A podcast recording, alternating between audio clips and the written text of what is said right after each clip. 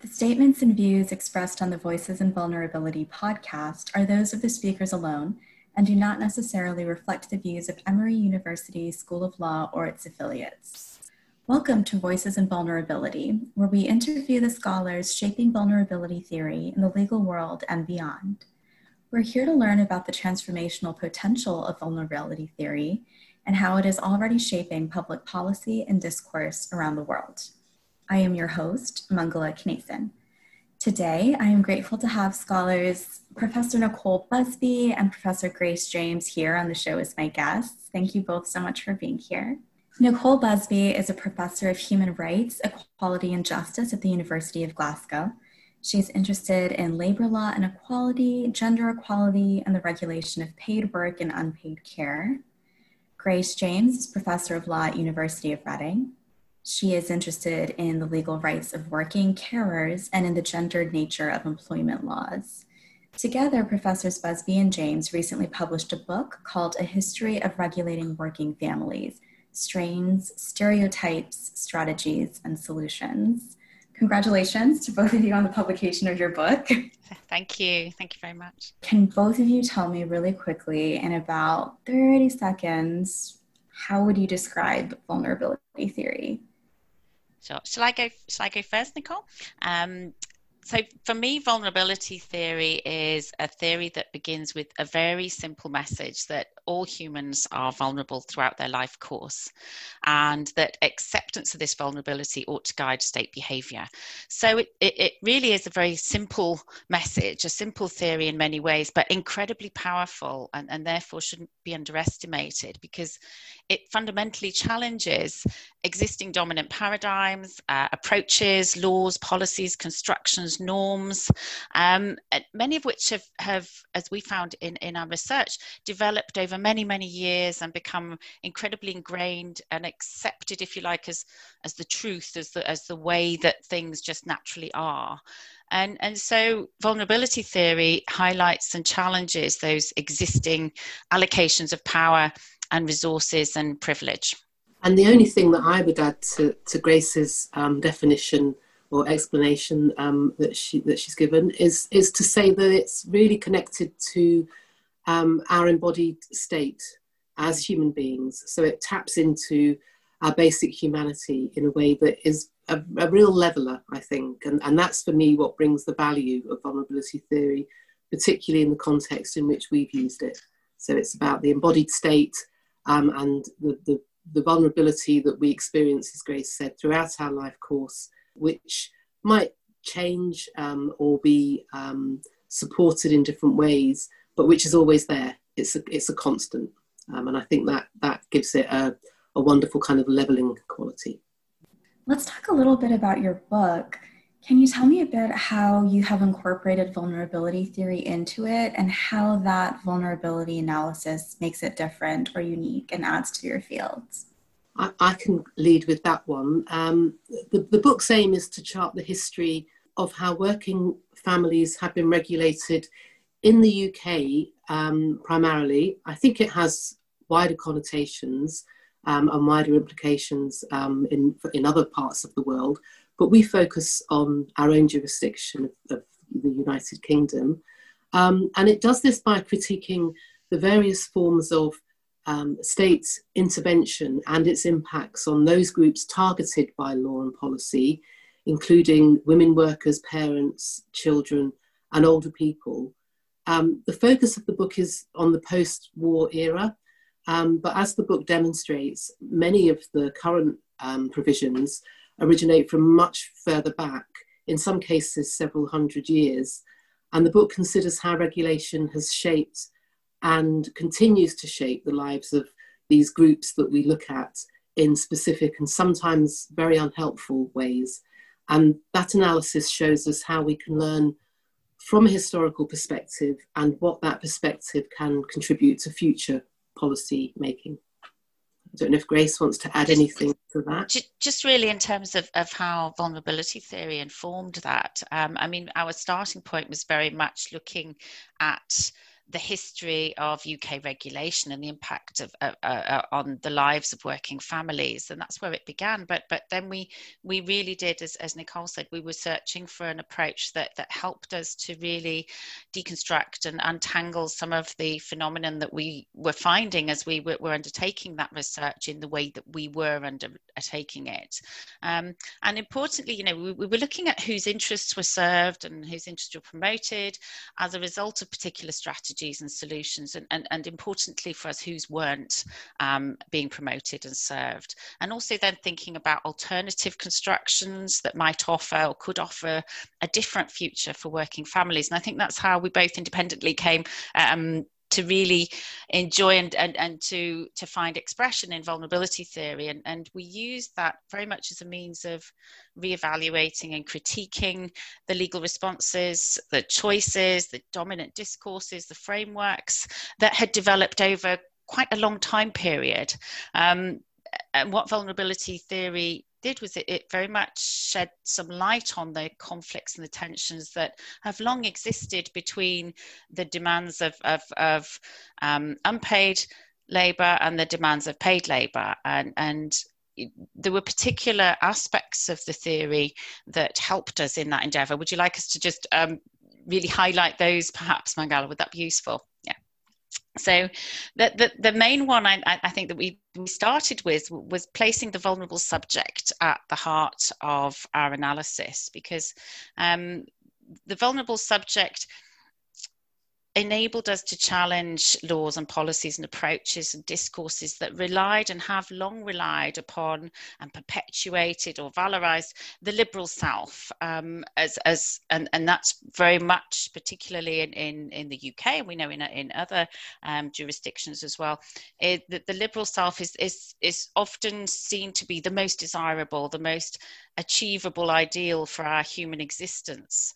Um, it represents ideals of autonomy, of independence, and self sufficiency, um, which might represent our lived reality or some, some of our lived realities at some point in our, in our life course, but it certainly doesn't represent all of it. Um, you know, babies, children, those who become dependent later in life uh, are the most obvious family members that, that we consider in the book.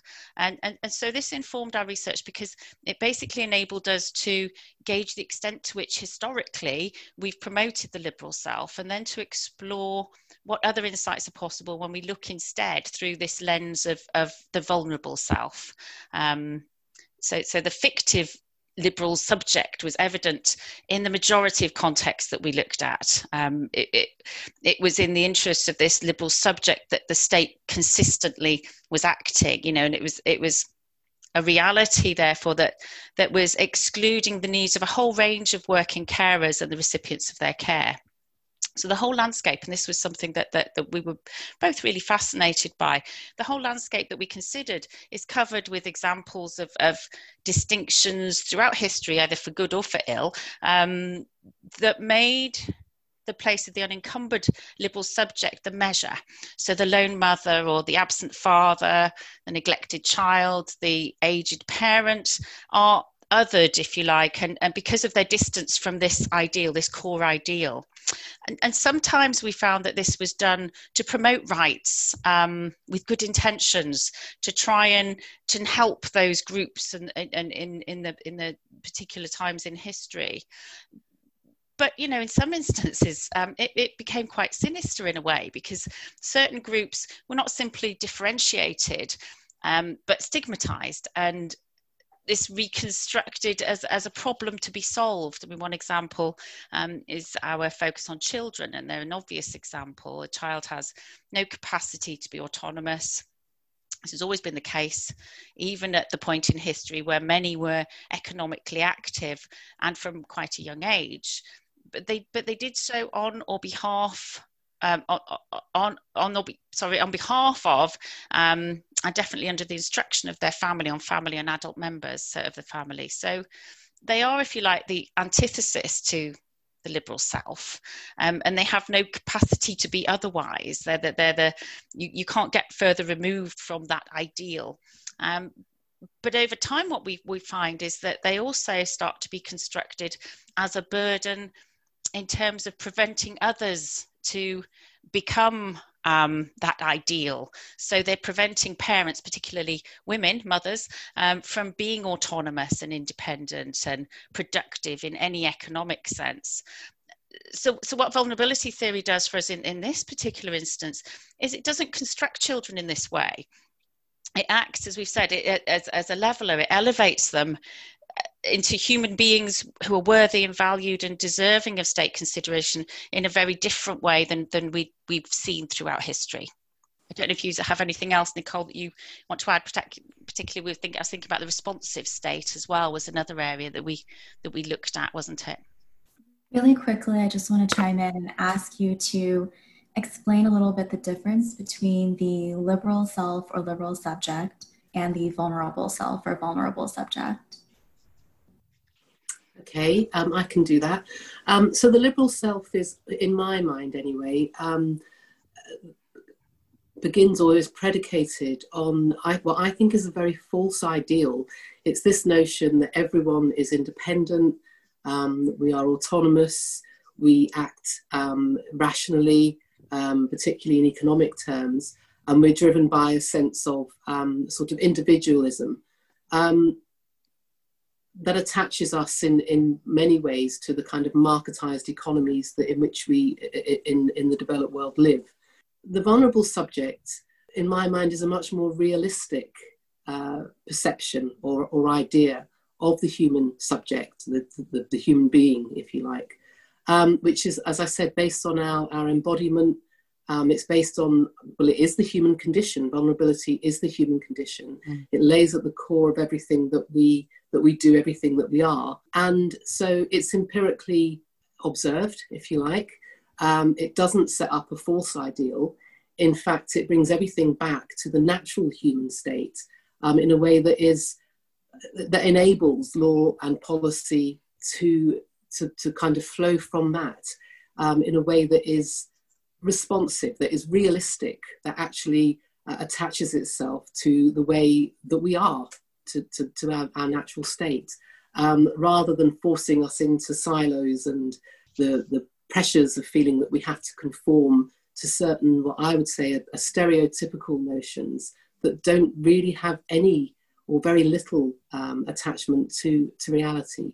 Um, so for me, I would say that you know what we're talking about in, in, when we talk about the liberal subject is is a fictive notion and the vulnerable subject is a realistic notion, a realistic idea of the human experience, the human condition.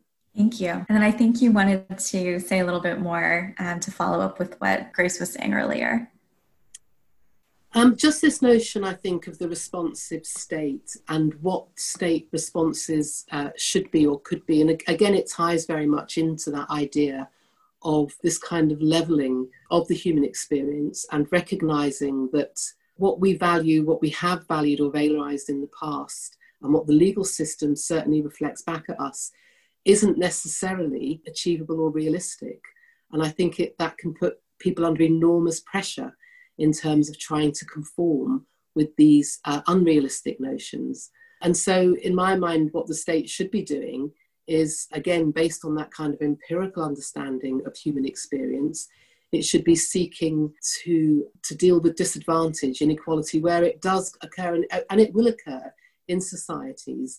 Uh, but the state's role, in my mind, is to kind of plug the gaps, to, fit, to fill the spaces um, that enable all individuals to, to flourish equally in a way that, that recognizes um, that we will, over our life course, go through different stages, go through different experiences, um, and need different things. So, you know, without state response, I think it's very difficult actually to, to recognize or to do very much about our vulnerability. On our, we can't do that on our own. It's something that has to come from a, a collective state response where the, where the state acts on behalf of all of us. Grace spoke about the, the false ideal or the false notion that, you know, that the state isn't active or, or doesn't act we talk a lot in liberalism about you know free markets mm. and this idea that we don't need state intervention and i think that's never true the state constructs the market in lots of ways and perpetuates uh, the market uh, in sort of liberal system and so the state, I think, as Fineman has said many times, the state is always active. But what we should be questioning uh, when we look at policy and law is, is on whose behalf does the state act and making sure that it acts uh, in the best way on behalf of all of us, whatever our particular circumstances and whatever contextual uh, realities we find ourselves in. Um, are there particular policies that you would recommend or that you have seen historically that did respond to human vulnerability? I think there are very few. I mean, that, that was actually what was very enlightening about, about the book, is that we didn't really find, uh, even where you have um, policies or laws that look as if they're um, attaching themselves to the right kind of outcomes. So, for example, the anti discrimination framework, the, the equality framework, looks from the outside like it has the right values, it's trying to do the right thing. The goals are, are, are you know, in, in many ways kind of laudable. But when you look at the reality of that framework and how it actually operates, it can be very divisive. It privileges the privileged in many ways. It perpetuates existing inequalities in many ways. And it operates, um, in most systems at least, in a way that, that divides and compares and sets up these ideals that are then really unachievable for many people to, to aspire to. And that can have a really difficult and, and actually detrimental effect, I think. You know, rather than overcoming disadvantage and inequality, I think that can actually perpetuate that disadvantage and inequality in ways that are very unhelpful. Um, and we speak about that quite a lot in the book in different contexts, in the different contexts and the different groups in which we, um, we explore uh, the way in which the law uh, has developed. So I think what we would take away from that is the power of law. Law is is very powerful. It has great normative power, great normative force. Most people aspire to be law abiding, most people have respect for law and policy and want to do the right thing. But if you feel that you don't quite fit the kind of image or ideal that is, you know, uh, reflected back at you, I think that can be very dispiriting. It can actually make things very difficult for people in achieving any kind of fulfillment in their lives even laws that look as if, as I said, they they are along the right lines and, and are, are recognizing that you know people come from different backgrounds, have different experiences, and so on, can end up perpetuating and, and exacerbating uh, inequalities that already exist in society. So we found very, I can't actually think of any really successful examples in the UK framework where vulnerability theory or something akin to that has been used in a in a productive and effective way. There's lots of potential for that to happen, but I don't think at, at the current time that that is what's happening. I don't think that it has been used in any impactful way that I can that I can pinpoint. I agree completely with, with, what Nicole said. I mean, the, the, only thing I'll add is that that was something that when we were looking at, at, at this topic, you know, really was why vulnerability theory pushed us outside of our comfort zone in a way. I think I think Nicole and I both um, naturally quite policy driven and natural naturally in the past have been wanting to find solutions that can fit within frameworks, but but really had had become a little bit despondent about how we were rehearsing the same old arguments. You know, we were looking in this um, project for an alternative to something that doesn't just tinker with the edges of what's there and and what we found um, it's it's not that necessarily what we found was all bad. I mean there were some good pieces of legislation that have helped improve the lives of um, working families but but they're tinkering with the edges. They're not really grasping the the the heart of, of the potential of putting the vulnerable subject at, at, at, the heart of, of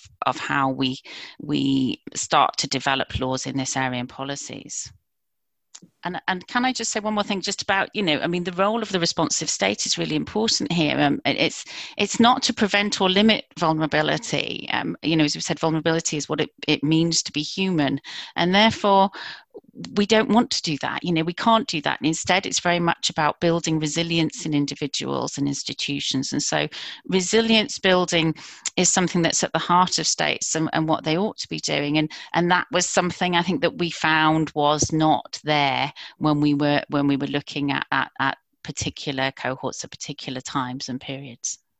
What were some of the most surprising things that you discovered while you were doing your research together? Well, for me, the historical perspective, I hadn't really thought about the way in which law and state responses have developed over time. You know, we tend to look at the snapshot of where we are now, and, and we don't really question too much how we how we got there. Uh, so that was very enlightening for me to do that kind of historical trajectory and look back and trace the law that we have now back to its origins. And one thing that really shines through for me is that, you know, in the UK, we pride ourselves on this notion of the welfare state as a means of, and, and the original vision of that was that it was a means of providing a fair allocation of state resources from cradle to grave. And it's very much tied in with notions of our National Health Service and so on. And what we found was that that vision has not been fully realized. Its progress has been stalled in part by actually by the anti discrimination framework itself, which assumes that all workers, if we look at that in the work context, are similarly situated, and that the effects of historical discrimination are not then relevant to decision making. And that can't be right. I mean, I, I have to question that more than ever now. Um, so that was very enlightening. Furthermore, assumptions, as I've said, based on kind of stereotypical notions, abound in the, the rationale underpinning the regulatory framework in the mm. UK and elsewhere. So, this mythical standard worker, someone who is autonomous, unfettered by care responsibilities, is still the subject of so much employment law and policy. And that means, as we've said, that those who are unable to conform with that model, mostly women with care responsibilities, but increasingly men who want to engage with their care responsibilities more, are othered and treated as atypical. Now, that hasn't all happened by accident. A lot of that, as Grace said, has actually been the result of some quite kind of sinister policy making, particularly around women and work, which was one of the areas that, that I focused on in the research for the book. So, women's relationship with paid work and unpaid care has in the UK um, been instrumentalized by the state since since women engaged in both in a kind of organized formal way that's been the story so during wartime nurseries sprung up women were able to engage in care, uh, in work outside of the home uh, paid work because men weren't there to fill those jobs that needed doing you know the war effort for example as soon as the men returned from war, nurseries closed down and women were kind of forced back in the 1950s to the home and in their role, to their role as, as, as caretaker and homemaker. So this instrumentalization makes perfect sense to me now that I can think about that in those historical terms, um, in terms of where we are now and why we find it so difficult actually to throw off some of those perhaps stereotypical notions of gendered divisions of work. However, when you try and challenge that in the modern context and say, well, you know, men need uh, men need uh, rights and policy and, and, legal support to help them to uh, engage more with unpaid care, the criticism that's levelled at that kind of um, idea is, oh, we can't interfere in the private realm of the home. You know you can't interfere in people's social lives. It's wrong to do that. But it's not wrong when it applies or has been applied historically to women and the way in which their interrelationship with work and care has been shaped and molded and in many ways dominated i think by law and policy. So that opened my eyes. Looking at that through a historical lens i think explained lots of things to me about how we are or how we've got to where we are now that I'd always kind of puzzled over a bit. So the history, I think, was really helpful in opening my eyes and making me question the kind of uh, structures, the kind of institutions that we now have, and how and how we got those institutions and and structures, and also questioning their um, their relevance actually to the to the modern world and and to the way in which not just families, but individuals and populations and societies organize themselves. There's a kind of mismatch or a misfit between those two things that I think vulnerability helps to explain and also to offer a, a, way out of in, in many ways. So that for me was my kind of the takeaway message using the, the historical um, analysis I thought was really helpful.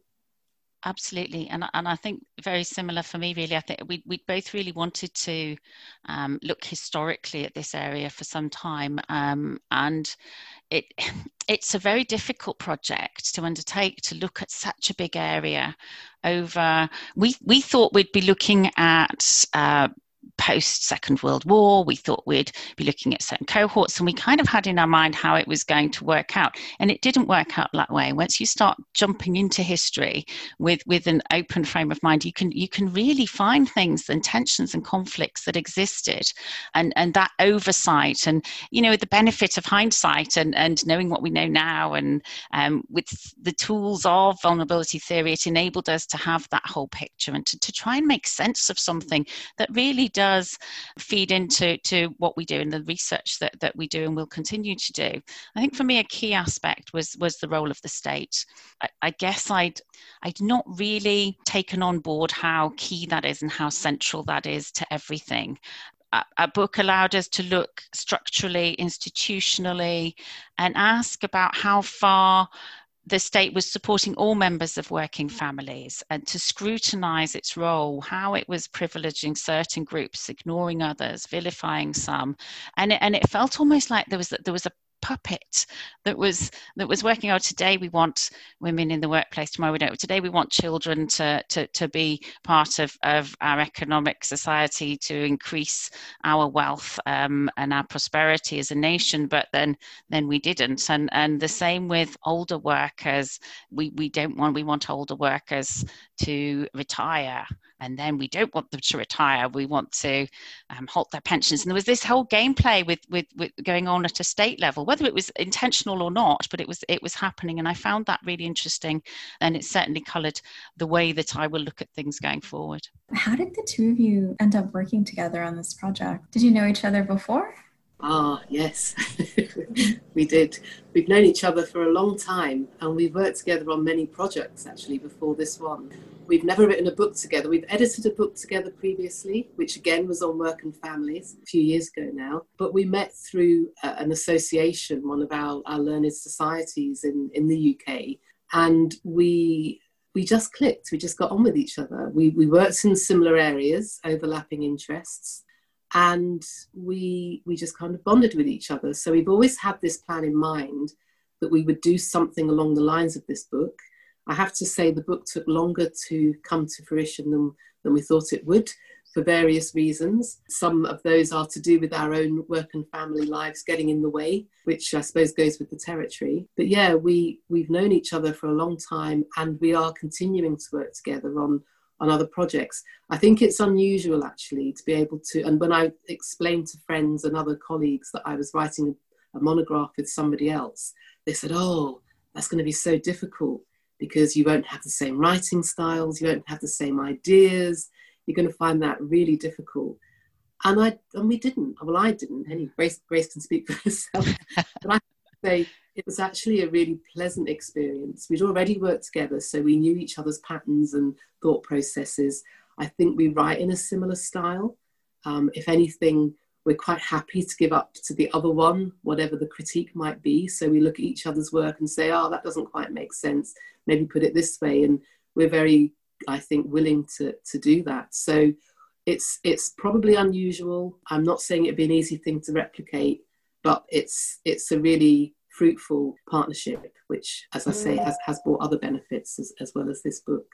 And I hope it continues. Mm. So, yeah absolutely i mean what was really interesting was that that when we were we were working independently and at different times on the book because of our lives and where we were and i was on sabbatical and just linking back to vulnerability theory i was working for a number of, of, of, months on on the book and thinking about it while nicole was very busy uh, with some, some work commit other work commitments at the time. And i discovered vulnerability theory i'd read the autonomy myth. And i thought oh this is this is fantastic and we could really use this and it helps to explain a lot. But was quite nervous about asking um, nicole about it. And and when i eventually did nicole had already got there. She was already on the same page already started started thinking about it, already done a lot of uh, reading around it herself. And that really was when the journey, as far as vulnerability, we were always going to write the book, but that was the, when the journey about around vulnerability theory, which is relatively recent for us, I think. But we, we did have a history of working together. And, and as Nicole said, what was really nice is that, that we're not judgmental of each other. We work together and we, we see this as a, as a learning opportunity. We, we, we take it on board. If, you know, we want to learn, we want to explore this theory and see how it works. And it's, and it's, it's really useful having that conversation and those conversations over a period of time, but specifically on a topic as well. Because I mean, just thinking about a theory in the abstract is quite difficult. But when you can pin it down to something that, and particularly we're so busy, aren't we, all the time, to actually to have meaningful conversations. There, there was a really useful point, if I can just say that, where we met actually for about two two nights um, in Leeds, and Professor Fineman was there as a visiting scholar, and, and that really did coalesce the book for us. We, we spent a lot of time moving around cafes and discussing different aspects of the book and how it was going to come together. And we we we had a first draft at that point, but that was really when it coalesced and, and, and, when it worked. So I think it was it was really useful to be able to do that. Now we, we do a lot more obviously on Zoom than face to face, but uh, but as, as Nicole said, I'm sure it's going to continue. I feel this is very much the start of our journey with with vulnerability theory. What would you like the impact of this publication to be? And do you think that you'll follow it up with anything else? Yeah, I mean, I'll talk about the, the, the impact, um, if I may. I, I hope that policymakers and others concerned with the development and operation of laws don't confine themselves to this narrow vision of how things should be um, has dominated law in the sphere of work and families since the Industrial Revolutions, and in some cases further back than that. I think we need to impart some realism so that the law is able to reflect back and respond to lived experience and the diversity and challenges that that brings. You know, our research, um, as well as anything else, shows that families come in many shapes and forms. The nuclear family is one form, but by no means the only form, and to perpetuate sort of heteronormative ideals about the family, men's and women's roles within that family, children's roles within that family, the place of older people, is not good for anyone. Uh, it, mm. it, it, as I say, it places pressure on, on individuals and family structures and others, those who, who don't fit those, those norms. And I hope, I mean, it's a big hope because, you know, what can you do with one book? Maybe not very much. But I think it's the beginning, as, as Grace said, of a sort of journey that we're on with the theory. And I would like to use it in ways that are maybe more policy specific. Now we've got to grips with where the law has come from, where the policy has come from, and where we are today, and how the theory fits with that. We, I would really like to explore the kind of future vision and how you might use it in quite specific ways, actually, within the UK and other frameworks to, to really impart a difference and to begin to to um, to see the world differently, to view the world differently in a, in a way that is more in touch with with our own experiences as human beings. You asked about the future, so um, we do have some plans along those lines. Um, I mean, personally, I would like to look at vulnerability theory in the context of social justice more globally. So, look at other systems of, of law and policy um, and find ways of joining them up. I think it can work across boundaries, across barriers, and I think that's what, for want of a better word, equality and human rights uh, frameworks should be doing. I don't think they do currently, so I'm very interested in that. But in terms of what we'd like to do in the future, we have a plan at the moment, which is very exciting. We're working on, we, we both edit uh, or co edit a journal, the International Journal of Discrimination and the Law, and we're working on a special issue of that journal, which will be a good plug here for our journal, which will be um, guest edited by Martha Fineman. And we want to look at ways in which different state responses have, or different states have reacted or responded to the COVID 19 pandemic uh, using vulnerability theory to kind of critique those responses. Um, and so that's our next project, our next joint project, which we're really excited about. And that should be, we hope, out sometime in the spring of next year. And Grace, is there anything you'd like to add? Oh, no, I mean, I'm, I'm really excited about the special edition looking at, at COVID 19 state responses and vulnerability theory. I'm, I'm also looking at vulnerability theory in relation to mental health in the workplace, is the area that I'm particularly interested in exploring. It's in very early stages at the moment, and um, um, but that's that's an area that I think is is, is crying out for so, some analysis using vulnerability theory. And we do also have a a piece that we're working on at the moment, which which will look at how COVID nineteen, um, what we can learn historically, and how that will help in our understanding of COVID nineteen and, and, and its impact on working families for for a piece that that we're involved in writing as well. Because it was unfortunate that we hadn't managed to include that in the book. I, I think our just pre um, submission we were we were obsessed with Brexit, which seems many moons ago now, but we we pressed the the send button, and I think within a few weeks we were, we were all hit by the pandemic. So we didn't actually manage to cover that in the book, and we we both felt that that's something we'd like to to go and explore now because I think there's a lot of things that are resonating and um, that we can build upon and, and think about from from a vulnerability perspective. If there is only one thing or or one message that readers could take away from your book, what would you like it to be? I think for me, it's it's to think of our book really as a conversation starter.